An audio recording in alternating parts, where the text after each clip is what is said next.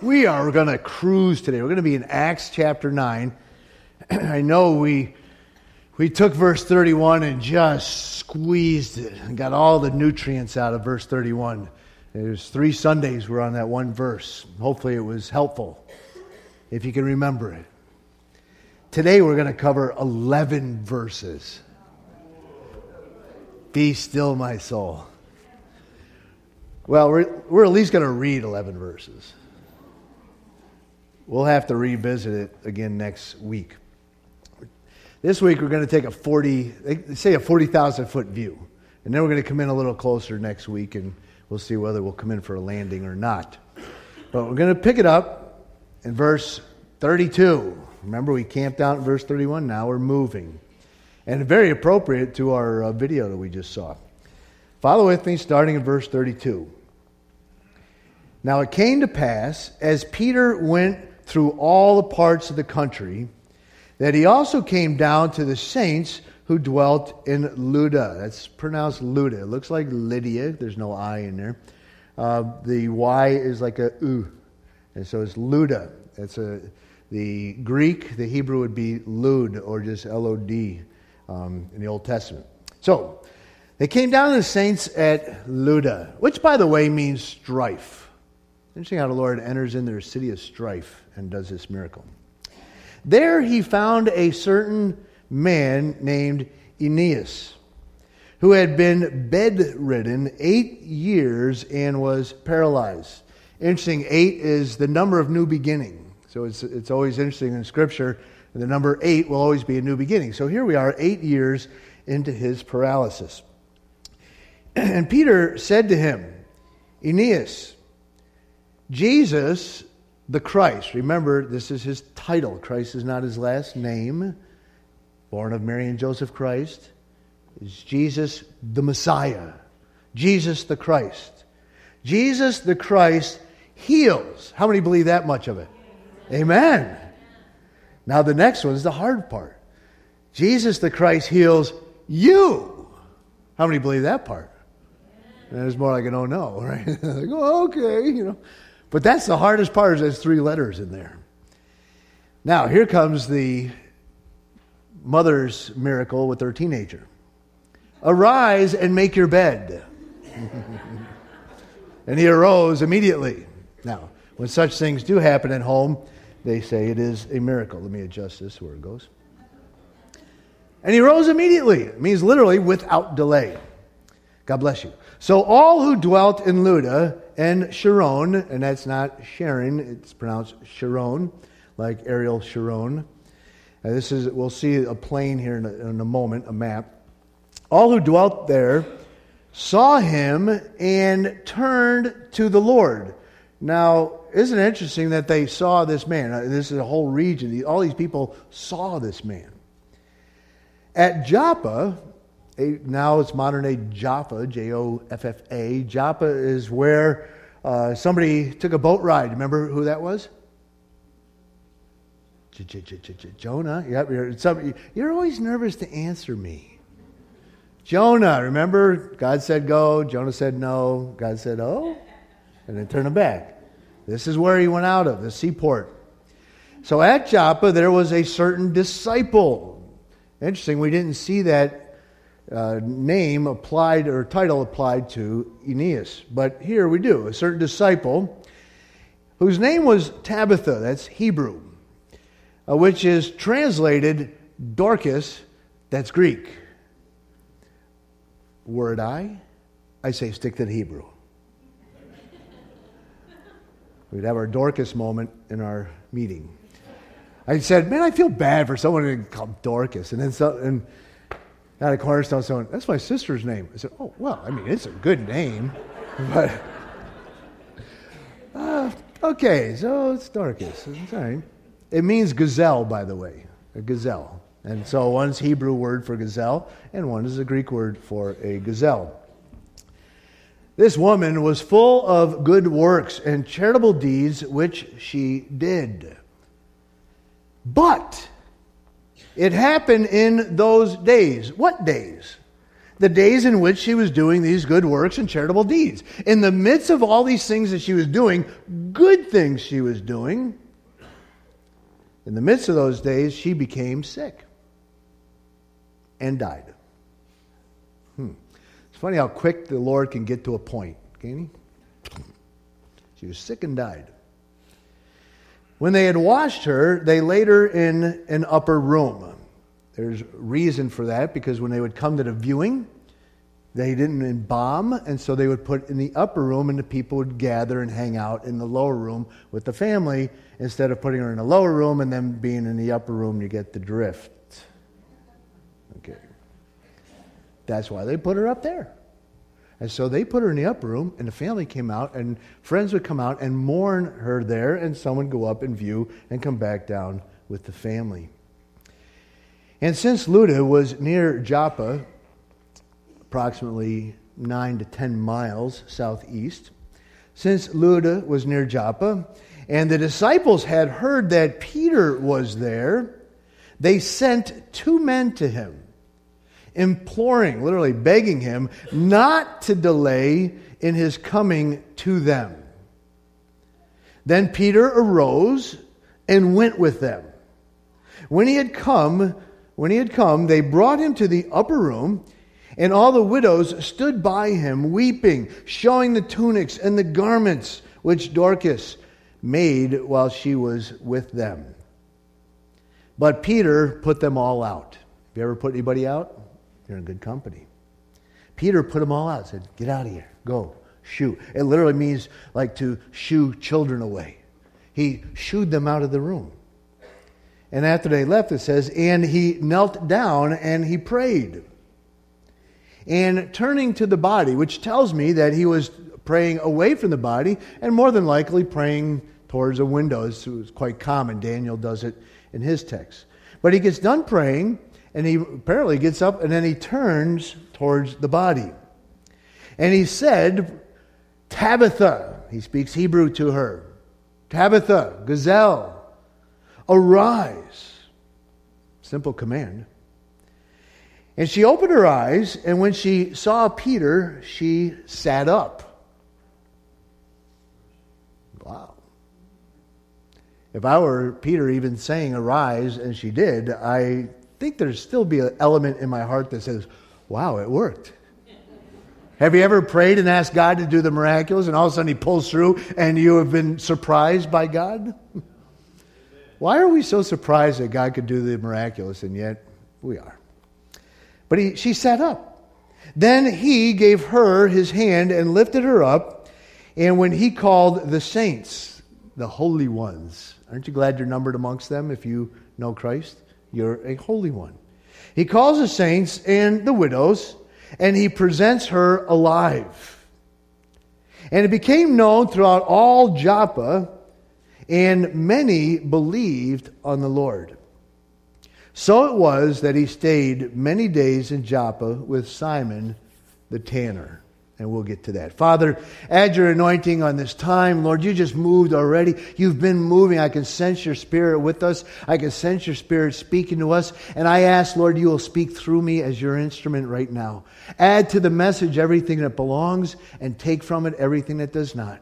Anoint me and just be all over me, I ask, as your mouthpiece. And in Jesus' name, we all pray and agreeing, saying, Amen and amen, amen. Which is greater is going to be my topic. Oh, well, no, I asked, no, you don't have to follow me with the camera. I'll be right back on. To get me a pool stick. Pool cue. Used to be pretty good at this in the Marines. However, not so good anymore. We've tried different lasers and they're not working. So at this time, we're going to go the old school. Anyone remember the old school pointer? Back then, they didn't extend them. They were already just a stick with a little rubber tip on them. And they would hit the map like this. Remember that? You remember that? All right. Do we have a one that's further out first? Thank you. Thank you very much. All right. Mediterranean, correct? Israel, right here.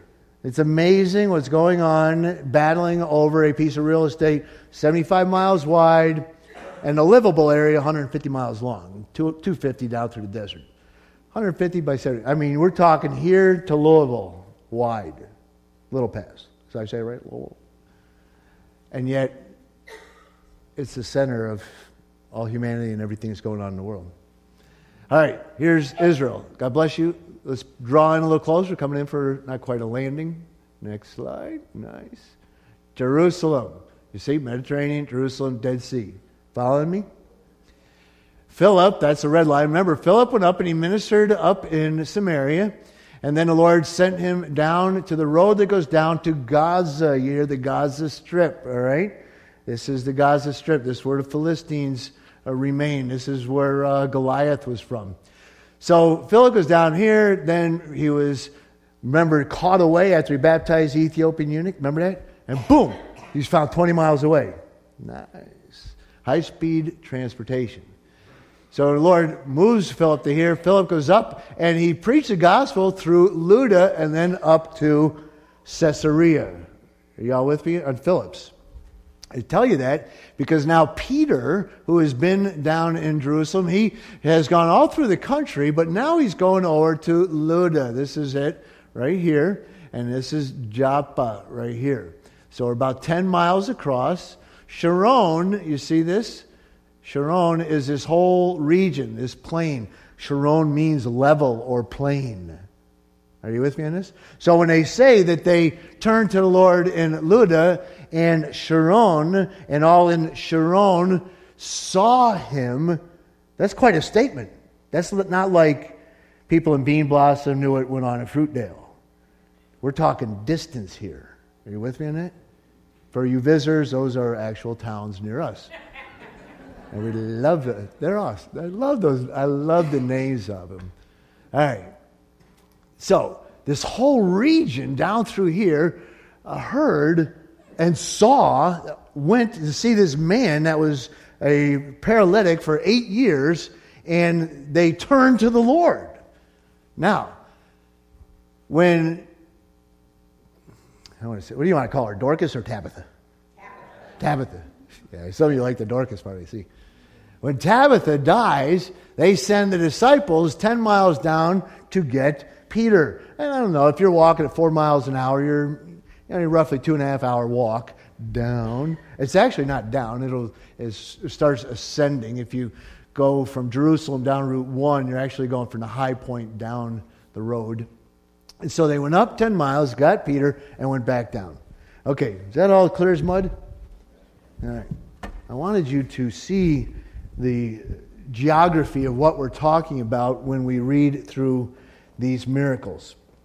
Now, now that we understand the topo- or uh, the geography, the miracles we see with Peter are his second and third miracle recorded by Luke. Remember, Luke wrote the Gospel of Luke. And then he wrote to Theophilus this sequel in other words, when you read the Gospel of Luke and Jesus dies and he rises from the dead, and, and then he speaks to his disciples, tells them to go into all the world and make disciples, and then it stops. And you're like, then what happened? So then Luke writes a book called the Acts of the what? Apostles. So he says, okay, here's what happened to these 11 guys uh, since you left, we left them in Luke. And here's what they did. And so the, this book will focus on these 11 men. But you're going to have to introduce uh, Paul, who's going to become the 12th apostle. And so we had this kind of like uh, parentheses, if you will, in the previous chapters. But now we're coming back to Zach. You all right, man? You hurt your, you broke your arm? Nice. No, okay. We'll, we'll pick it up later, but I hate seeing a guy, young guys coming in with their new cast, but I'll sign it later. So we start out following the apostles, then we kind of take a break. We meet Saul, who's then going to be Paul, and now we come back to Peter. Now, this is the second and third miracle recorded by Luke about in which Peter was involved. John was with him as well. But when we consider these miracles, we, we have to remind ourselves, we, at least I did. I went back to the first one. I said, wait a minute, wait a minute. I rewound all back to chapter 3. And remember in chapter 3, John and Peter were going up to the temple to pray. It was about the third hour. It's the time that they, general, excuse me, three in the afternoon, the ninth hour. And so as they were going to the temple to pray, uh, there was a beggar there, and they asked for money. And since they were preachers, they didn't have any money. And he said, Silver and gold have I none, but what I have, I give to you. In the name of Jesus of Nazareth, what? Get up, rise up. And so, in this miracle with the crippled man, uh, uh, Scripture speaks of his, his ankles and his, and his uh, feet being crippled, and he had to be carried. So, it wasn't like he just had one bad leg, he had two bad legs, bad ankles and feet. And so the Lord miraculously, he put his faith in Jesus Christ, did not put his faith in Peter or did not put his faith in John. Amen?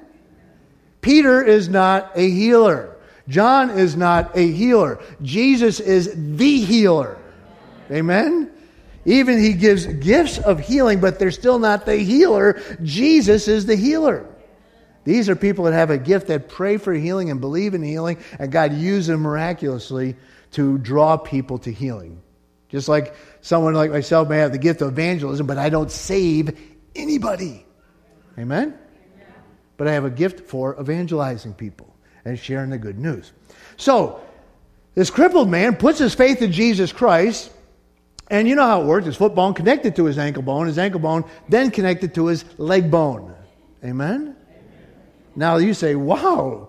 If you're, you're thinking skeletal wise, I mean, his legs all came together. And I say, man, that's an awesome miracle. But remember, that guy was crippled since birth. So it also means that his, his skeletal did not have any muscles developed on them. And so God not only reconnected his bones and his ligaments and his joints, but also developed his muscles in such a way that this man was able to stand. Hallelujah. And then the miracle doesn't stop there. He also gave to this man an equilibrium and balance so that he could then not just walk and take baby steps with his new abilities, but this man was leaping and jumping and like you just saying, This is awesome, man. I mean, would you think it was awesome if it was you? You know it. You know it. Man, this, this week we saw a video of our granddaughter walking for the first time. And it's funny because she goes across the carpet, she's just cruising across the carpet. When she gets to the, to the vinyl, she stops and is like, I don't know about this stuff. And when she puts one half of a foot down on it, it's like, ooh, and, and had to be coaxed. You would think that the carpet would be a little um, scarier, but she started there, so she was fine. But the stable floor was what she was worried about. Isn't that funny? Where sometimes we could be worried about the stability that's out there. Things are too stable. and so, somehow, when things are not that stable, we seem to be fine. We work better in the unstable, it seems. But anyway, she just gets out there and, and she walks, and everyone claps, and, and grandma watches it. How many times now? Six times? Seven times? And it's always great to see every time. And yes, you can go to our website and see it. It's on Facebook. It's, she is the cutest granddaughter there is, but she's cuter than all yours, but it's okay. Don't be jealous, please. Miracles, miracles. The crippled man, the first one, remember how, how the Lord healed him. Was he the only one in town that was in that condition? No, there was many. There's many. And so, but yet God intervened here and healed him. And then we fast forward from chapter 3 now to chapter 9, and in verse 34, we meet a grown man who apparently had a tragic accident. And this accident has left him bedridden for eight years. It's interesting if you were to go to the AMA and, and look up statistics, 80.9% of the time, it is a male that is paralyzed. Interesting statistics. Almost 81% of the time, they're males because they engage in more risky activity. I don't think that's true. Just because I fell off a front end loader this September and broke my hand, but so here is this man. This literally means a grown man has gone through life for however many decades and has been doing whatever he was doing. Somehow he had a tragic accident, and that accident left him paralyzed. We don't know if he was paraplegic or quadriplegic. We just know that he had paralysis and could not move. And so here this man is crippled and paralyzed, and the Bible says that he's been laying in this bed for eight years. That tells me something. You know what that tells me? Now, when I read this, I realize that since Jesus ascended into heaven, you know, he died, he rose from the dead, met his disciples, ascended into heaven, and then 10 days after his ascension, he started the church on the day of Pentecost. Do you remember that?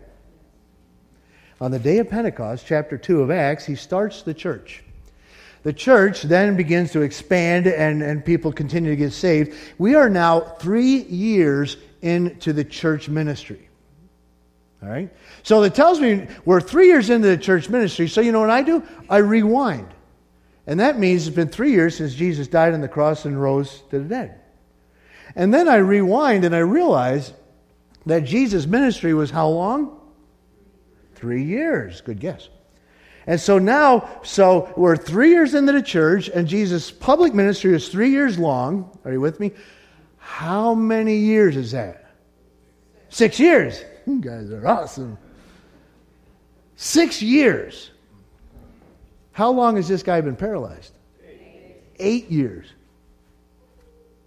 Eight years. So this means he was paralyzed for two years when Jesus started his ministry.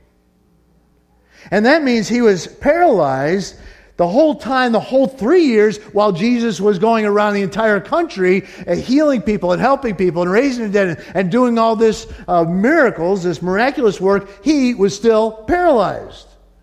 Is that true? So by the time Jesus died and rose to heaven, how long has he been paralyzed? Five years. And then the church starts, and then it continues, and then it grows, and now we're three years even into that, and this man is still in the same condition. Now, why do I stop and think about that? The fact that Jesus purposely did not heal this man two years into his condition, and purposely did not heal this man five years into his condition, and purposely ascended into heaven, leaving this man in a paralyzed condition, and he leaves the earth. And then leaves him in this condition three years into the church ministry. When I look at this and I realize the time frame that we're talking from his public ministry until the time that this man was healed, I learn a few things. For me, lesson one Jesus has not forgotten about us, even though it seems like sometimes he has. Right? Do you think this man, after he was two years into his condition, do you think he heard about Jesus going around these places? Yeah. Do you think that he heard that Jesus was crucified? Yeah, I'm sure the word spread around. Did you think they heard about miraculous things that took place in, in uh, Pentecost and the beginning of the church? I'm sure he heard about it. And do you think he probably heard what was going on with some of the people in their whole small little country who are getting persecuted for Christi- being Christians and hunted down by a guy named Saul? Do you think he heard about all these things going on? I think so.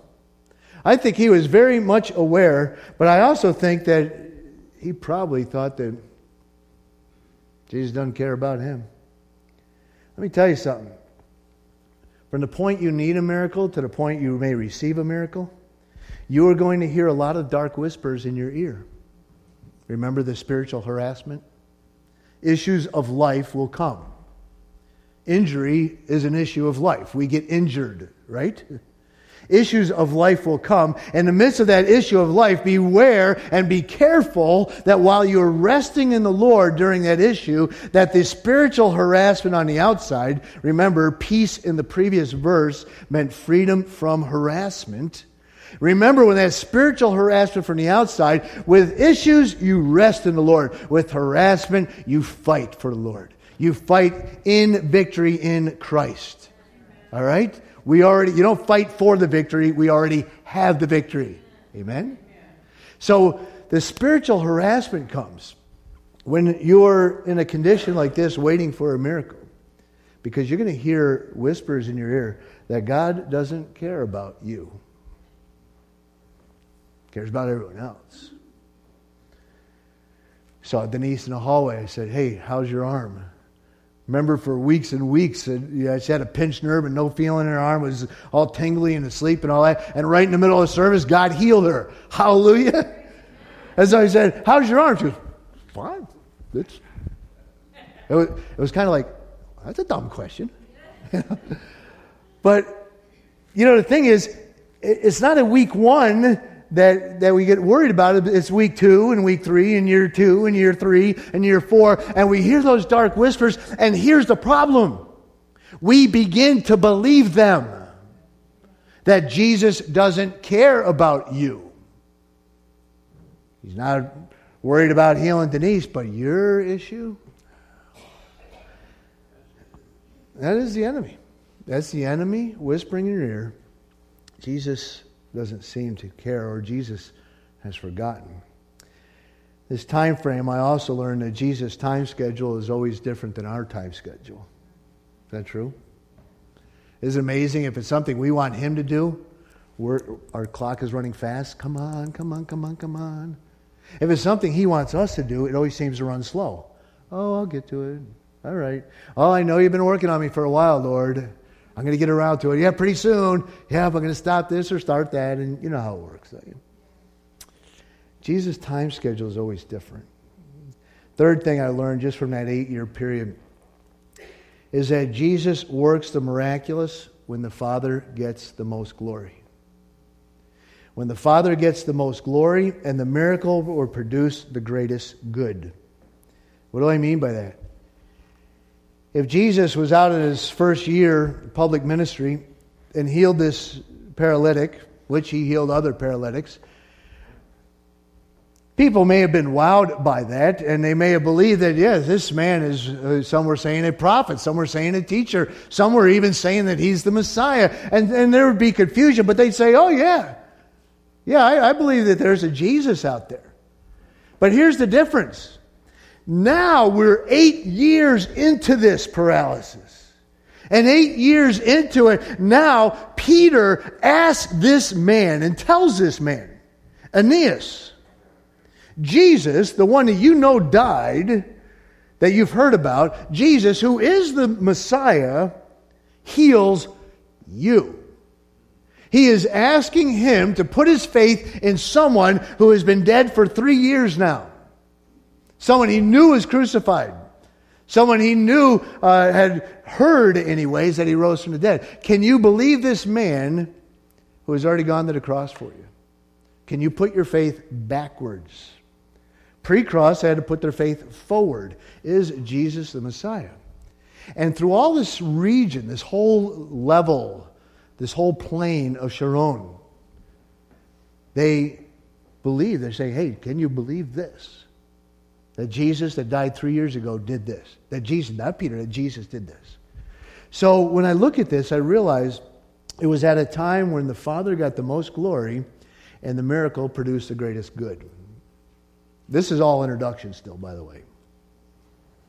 We've only covered two miracles, right? So, first miracle, a crippled man. Second miracle, a paralyzed man. Third miracle, a woman is raised from the dead. Tabitha, aka Dorcas. Sounds like Shamu's buddy, doesn't it? It's like Dorcas. Sorry, I shouldn't make fun of that name. I'm not making fun, I'm just pointing out a strange name. My wife's probably there. Here, here's the challenge with the third miracle we see. The challenge is this it looks like, superficially reading it, it looks like she got her miracle because she was such a good Christian. Wasn't she? I mean, oh, look at this gal. She made tunics and garments for the widows. She had a ministry to the widows. She had a sewing ministry and used it to the glory of God. Can you glorify God with your sewing? You better believe you can. You can glorify God with any, any talent you have, any gift you have, any ability. You can use it for the glory of God. Amen? She used it for the glory of God. The challenge is when you first read this, you think, well, wait a minute. Yeah, well, of course she got raised to the dead. She was so good they wanted her back. Me, they say, well, let him go. We'll see him on the other side. Thanks, Tim. You say, well, she got the miracle because she was so good. May I remind us all again, God does not bless us because we are good. God blesses us because He is good. Amen? Amen? And He's always good, isn't He? So be careful you don't tie your miracle to your goodness or someone else's goodness. That person's so good, no wonder she got blessed. No wonder she got healed. No wonder she got help because they're so good. Now we're, we're putting conditions on what God does based on our level, right? I, I so appreciated Curtis's devotional today that, you know, it's, it's not about earning God's approval or God's blessings. It's not about us getting rewards from God. These blessings are not rewards from God because you've been so good. They've been blessings from God because He is always so good, even when you and I are not. Amen? And sometimes it's when we're the worst that He blesses us the most. It's like, this isn't how it's supposed to work. but it's the goodness of God that leads to repentance, isn't it? Uh, God's dynamics are always different. All right, here we go. Three miracles have taken place. A Crippled man was healed, a paralyzed man was healed, and a dead woman was raised from the dead. Now, do you notice anything about the severity of the needs? And humanly speaking, when you look at that, each one became progressively more desperate. And humanly speaking, each one became progressively more difficult. From par- or crippled ankles to paralyzed body to a dead body. Each one grew progressively worse, humanly speaking, until it got to the ultimate impossibility this woman is dead. What strikes me when I look at this is what I call the progressive levels, the progression. Not progressive as in socialist, but progressive levels. I see a progressive level of the desperation of the situation. Each one became progressively worse, if you will. This affects a person, it affects their faith, it affects their hope. It becomes more desperate till it's like, now look. I see a progressive level when it comes to severity of the problem. From crippled ankles to paralyzed extremities to a dead woman. I see progressive levels when it comes to the application of the miracles. Each miracle was different for each person. By the way, always, always, always remember that never in Scripture does Jesus heal someone the same way twice. Everyone's different. And there's some really awesome ways he does it, isn't it? Don't you love him? I like that. I like that one. It's like, that's awesome. I mean, if you can't see and you hear, and then all of a sudden you feel something in your eyes. Okay, we don't get it. I mean, just think about these things. I don't know about you, but I do. I think about these things each one became the application of the miracle is different. Now, when I think about three years into the church ministry, in light of three years of Jesus' ministry, I find that there's very interesting, not only similarities, but almost identical progression from lesser to greater. Do you see this? From lesser to greater. Now think of this, and since our our uh, study is going to be in John, and we went through the book of John. Think of it in relationship to John. In the, in the beginning of Jesus' miracle, do you remember that the first miracle was that Jesus performed? Right, the day he turned water into wine. Now, was that a major issue or a minor issue? Minor on the big scale of things. Unless you're the one that put together the wedding and you ran out of wine, like, oy. But it was a minor issue. But then we see the second miracle as he's on his way to do a miracle, and a nobleman comes down from Capernaum and he says, Hey, you need to come. My son is sick. And he says, Your son is well. Go in faith, believing he's well. And he heals him at 20 miles away, as we just saw in that video. So, so we go from I'm out of wine to the sick son to the next one you're going to see in chapter 5 of John is he, he heals a paralyzed man. And then you're going to see him in chapter 9 healing a blind man. And then you're going to get to the ultimate pinnacle of his display of power, and he heals someone who is what? Dead. Dead. His name was Lazarus. Remember that? And so it's interesting, by the way. So I'm looking at Peter healing uh, the paralyzed man in the first, and then I look at him uh, healing Dorcas, and I and I say, wait a minute, this kind of looks a little similar here. Remember, Jesus wasn't there when Lazarus died, and they sent disciples to go get Jesus and ask Jesus to come to him. And, and Jesus said, I'll be right there, right? I said, I'll see you in about four days. How do you think your attitude would feel if Jesus didn't come? I mean, it's, isn't it so crazy how we. And then we're upset. If you'd only been here, my brother would not have died. So here we have the same situation, only this time the disciples are sent. They get Peter, and Peter does arise and go immediately. Am I hearing feedback, or is it just me? Is me? Oh, it's not me. Okay. Sorry. I got one of those new AIDS things in my ear. It's awesome. Yeah, you can relate. You're doubly blessed. I'm only singly. So here we see the ultimate or the miracle of raising Lazarus, and then the ultimate miracle where Jesus rises from the dead himself. But do you see the progression I'm talking about? So we go from the, the wine to the sick son to the, to the paralyzed man, the blind man, ultimately to Lazarus, Lazarus who was dead. Now, my question is this Why the progression? Why the progression? Why do we see progressive levels? Why do we see progressive degrees of severity? Why do we see progressive miracles? Was it because Jesus was needing to warm up? I see people in their healing TV ministry, and sometimes I see them go like this. What's that? It's like, okay, I don't want to put cold hands on. Hey, I don't care if they're cold or they're warm hands. If God's going to heal me, heal me. Amen.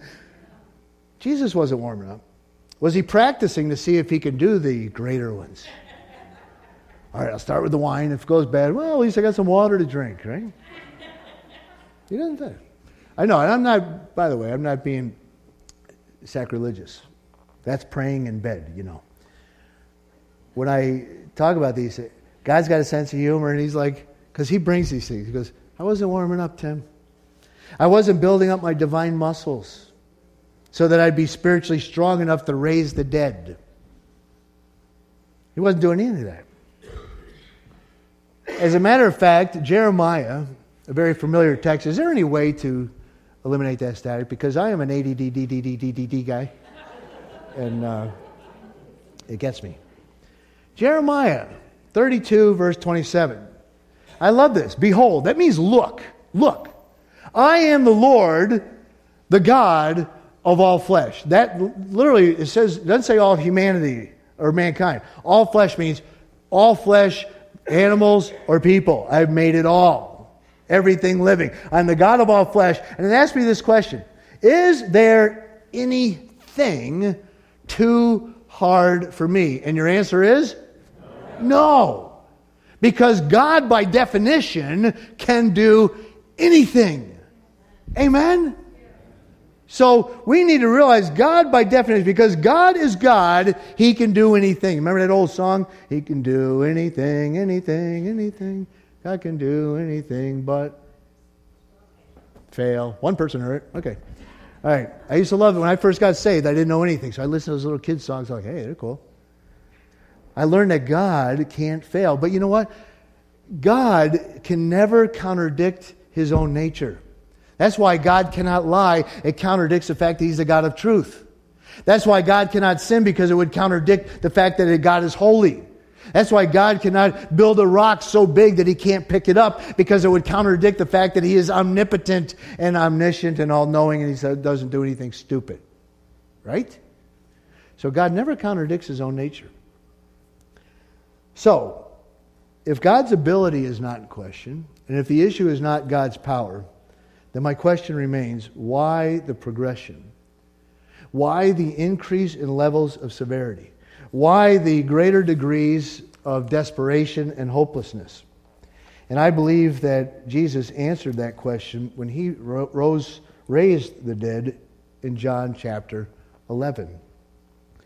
When he got, came on the scene of Lazarus, who was dead, now I'll reference verse 25. He'll say to them, I, to Martha, I am the resurrection and the life. And I'll get to this verse in a minute. He that believes in me, though he were dead, yet he shall live. And whosoever lives and believes in me shall never die. You that believe in Christ will never, never, never die. Do you believe that? Yes. I believe it. And that's what he asked, by the way. Do you believe this? Now, verse 40, he gets ready to raise Lazarus from the dead. And he says to Martha, Did not I say to you that if you would believe, you would see the glory of God. So he's pointing to belief. Then they took away the stone, because remember, he already said, roll the stone away. Then they took away the stone from the place where the dead man lied. Now, another good lesson there. Could Jesus have rolled the stone away? If you could raise the dead, you probably could roll a stone. He could have rolled the stone away. But you know why he didn't roll the stone away? Because they could roll the stone away. They couldn't raise the dead. So you know why he raised the dead? Because he could raise the dead. You could roll the stone away, so you roll the stone away. You can't raise the dead, so I'll raise the dead.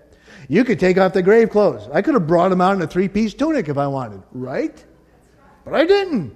I brought him out the way he came, and so I want you to be involved. We are co laborers together with Christ.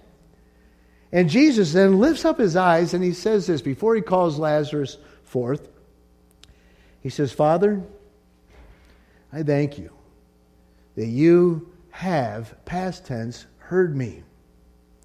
And I know that you always hear me. But because of the people who are standing by, I said this that they may what? Believe that you sent me. He speaks out, he says, at the pinnacle of his miracles, humanly speaking, he says, I did this so that they may believe. Did everyone believe? They didn't all believe. Matter of fact, the Pharisees are like, oh, great. Now he goes raising, raising the dead. We definitely got to kill this guy. I mean, it's like, are you crazy? This guy's been healing people and helping people and raising the, the paralyzed and healing the blind and raises the dead. And you say, yeah, he's got to go. We are very stupid people. They are.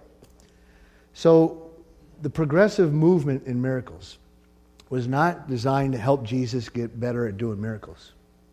It was designed at helping us get better in our faith and believing God for the miraculous. They saw the miraculous. They saw how Jesus had power over nature with turning the water into wine. They saw how he had power over nature calming the sea. They saw that Jesus had power over sickness and disease when he's healing the paralyzed people, when he's healing the blind. And then they see that Jesus now has, has power over, over the dead when he raises Lazarus from the dead. And he said, the reason I'm doing this is that you might believe. That you can believe me for the natural miracles. You can believe me for the sickness miracles. You can believe me even for the life miracles.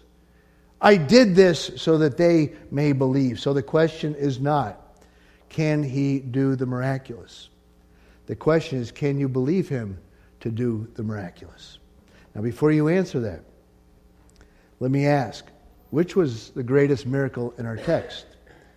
Was the greatest miracle the paralyzed man walking or the dead woman, woman rising? Which is the greatest miracle? The answer to that question is neither of them. The greatest miracle in our text did not take place in verse 34, where the paralyzed man stood up and made his bed. And it did not take place in verse 40, when the dead woman rose from the dead. The greatest miracle we read in our text, we almost didn't even catch it. It was in verse 35 and verse 42, where it says, So all who dwelt in Lydda and Sharon saw him and turned to the Lord. In verse 42, and it came to pass, and, and because excuse me, it became known throughout all Joppa, and many believed on the Lord. So the greatest miracle that took place was not the healing of the bodies. It was not the raising of the dead. The greatest miracle that took place was the person who had a sin debt that was a lifelong sin debt, and that sin debt was forever forgiven. And this, these people, many of them who were once enemies of God, Romans 5, now became sons and daughters of the living God. The, the greatest miracle that we just read were those who were in the grip of Satan were now plucked out of his hand and placed in the gracious hand of an eternal God. The greatest miracle that we just saw and read about where people were on the highway to hell were turned and taken off of there and put on the narrow road that leads to eternal life. Amen? The translation of the spiritual is far greater than the repair of the physical. It's not just raising a body to life, He raised their spirit to life that was once dead in trespasses and sin. So, friends, the whole point that Jesus in these progressions is moving them in their faith that, listen, if I could change water to wine, I have power over nature, I have power over sickness and disease, I have power over life itself, then certainly I must have a power that is eternal power that can save your soul. And man, let me tell you something. That's the power of God. Let me tell you something about the angels in heaven. They don't throw a party because the crippled man got to walk again. They didn't throw a party because somebody that was dead is now alive. But man, when those people in Joppa got saved, they shouted, Hallelujah! He goes, Man, now there's a miracle. Amen? They're not up rejoicing when we are physically healed. They are rejoicing when we are spiritually healed. When the faith sits down so deep that God saves us for all eternity and forgives us of all of our sin debt. Amen. Yeah, baby. They're up there in heaven going, man, that rocks of ages, right? That, now that's a miracle. And the angels in heaven are rejoicing over those miracles. And by the way, that's the whole lesson of Mark chapter 2. We're not going to read it for time's sake. But let me tell you about it. Jesus went into a house in Mark chapter 2. People jammed in the house. He was going to have a small group, became a large group. No one else could get in. Four guys carried their friend because he was paralyzed in Mark chapter 2. And they got to the house and it was full. They're like, oh, great, now what? And so they said, I don't know who thought of it, but boy, there's a faith. Let's drop him down through the roof. Now, if you were the guy in the mat, I would have said, Sam, what are you talking about? But they did. They go up to the roof and they start dismantling it, big enough to lower a guy down through. Now, that's quite a hole. If you're the homeowner, you really appreciate this guy. Yeah. If you're there listening, all of a sudden debris falling down. Do you think everyone's attention was on what was going on above them? They're listening to Jesus, but they're going, it's like you. You're, you hear me, but when someone walks by a sidewalk, you're like, there's a person there. Well, here's the same thing. The roof's opening up, and they lowered this guy down. And it says, and when Jesus saw their faith, isn't it amazing? He could see faith. he saw their faith. And when he saw their faith, he said, Man, son, your what? Sins are forgiven. Jesus jumped right to the greatest miracle. Boo! Yeah, your sins are forgiven. And all the scribes are like, hmm, hmm, who does this guy think he is? Where does he come off healing sin? And it says, and Jesus, knowing in his spirit what they were thinking in their heart, said to them, Oh, which is easier to say? Your sins are forgiven, or rise up and walk? It's easier to say your sins are forgiven, right? Because you can't prove that. You can't see that. But it's harder to say, get up and walk, because this guy's been paralyzed and everyone knows they just saw him come down through the roof. But he says, so that you may believe that I have power, not only on earth, but I also have power in the spiritual realm. He says to this man, son, get up, pick up your bed, and go home. He didn't even tell him to stay for church. He said, and so the paralyzed guy gets up, picks up his bed. Excuse me, folks, excuse me. I mean, remember, the room's packed. He pushes past, and probably if you're at a Pharisee center, like, okay, well, okay. But Jesus said, I will do the lesser so that you know that I have power over the greater. Are you with me on it? Because you'll say, which is greater? Which is easier? To say your sins are forgiven or stand up and walk? And he says, it's easier to say your sins are forgiven, to say it. But to show you that I have power in the physical realm, because I have power in the spiritual realm, he says, stand up and walk. So, my question is this Do you believe that God can save a hell bound sinner and give to him eternal life? Do you believe that? Have you believed it in your own life? I mean, I'm, it's tough stuff to believe. It really is. Before you're saved, the problem is this it is so easy, it is the hardest thing you'll ever do. Because it's so easy. There's got to be something more to it than that, I thought.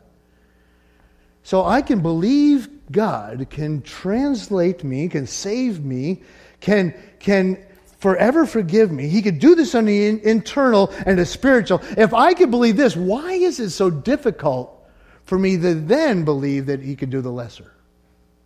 If I could believe He could do the greater, why is it so hard for me to believe He could do the lesser?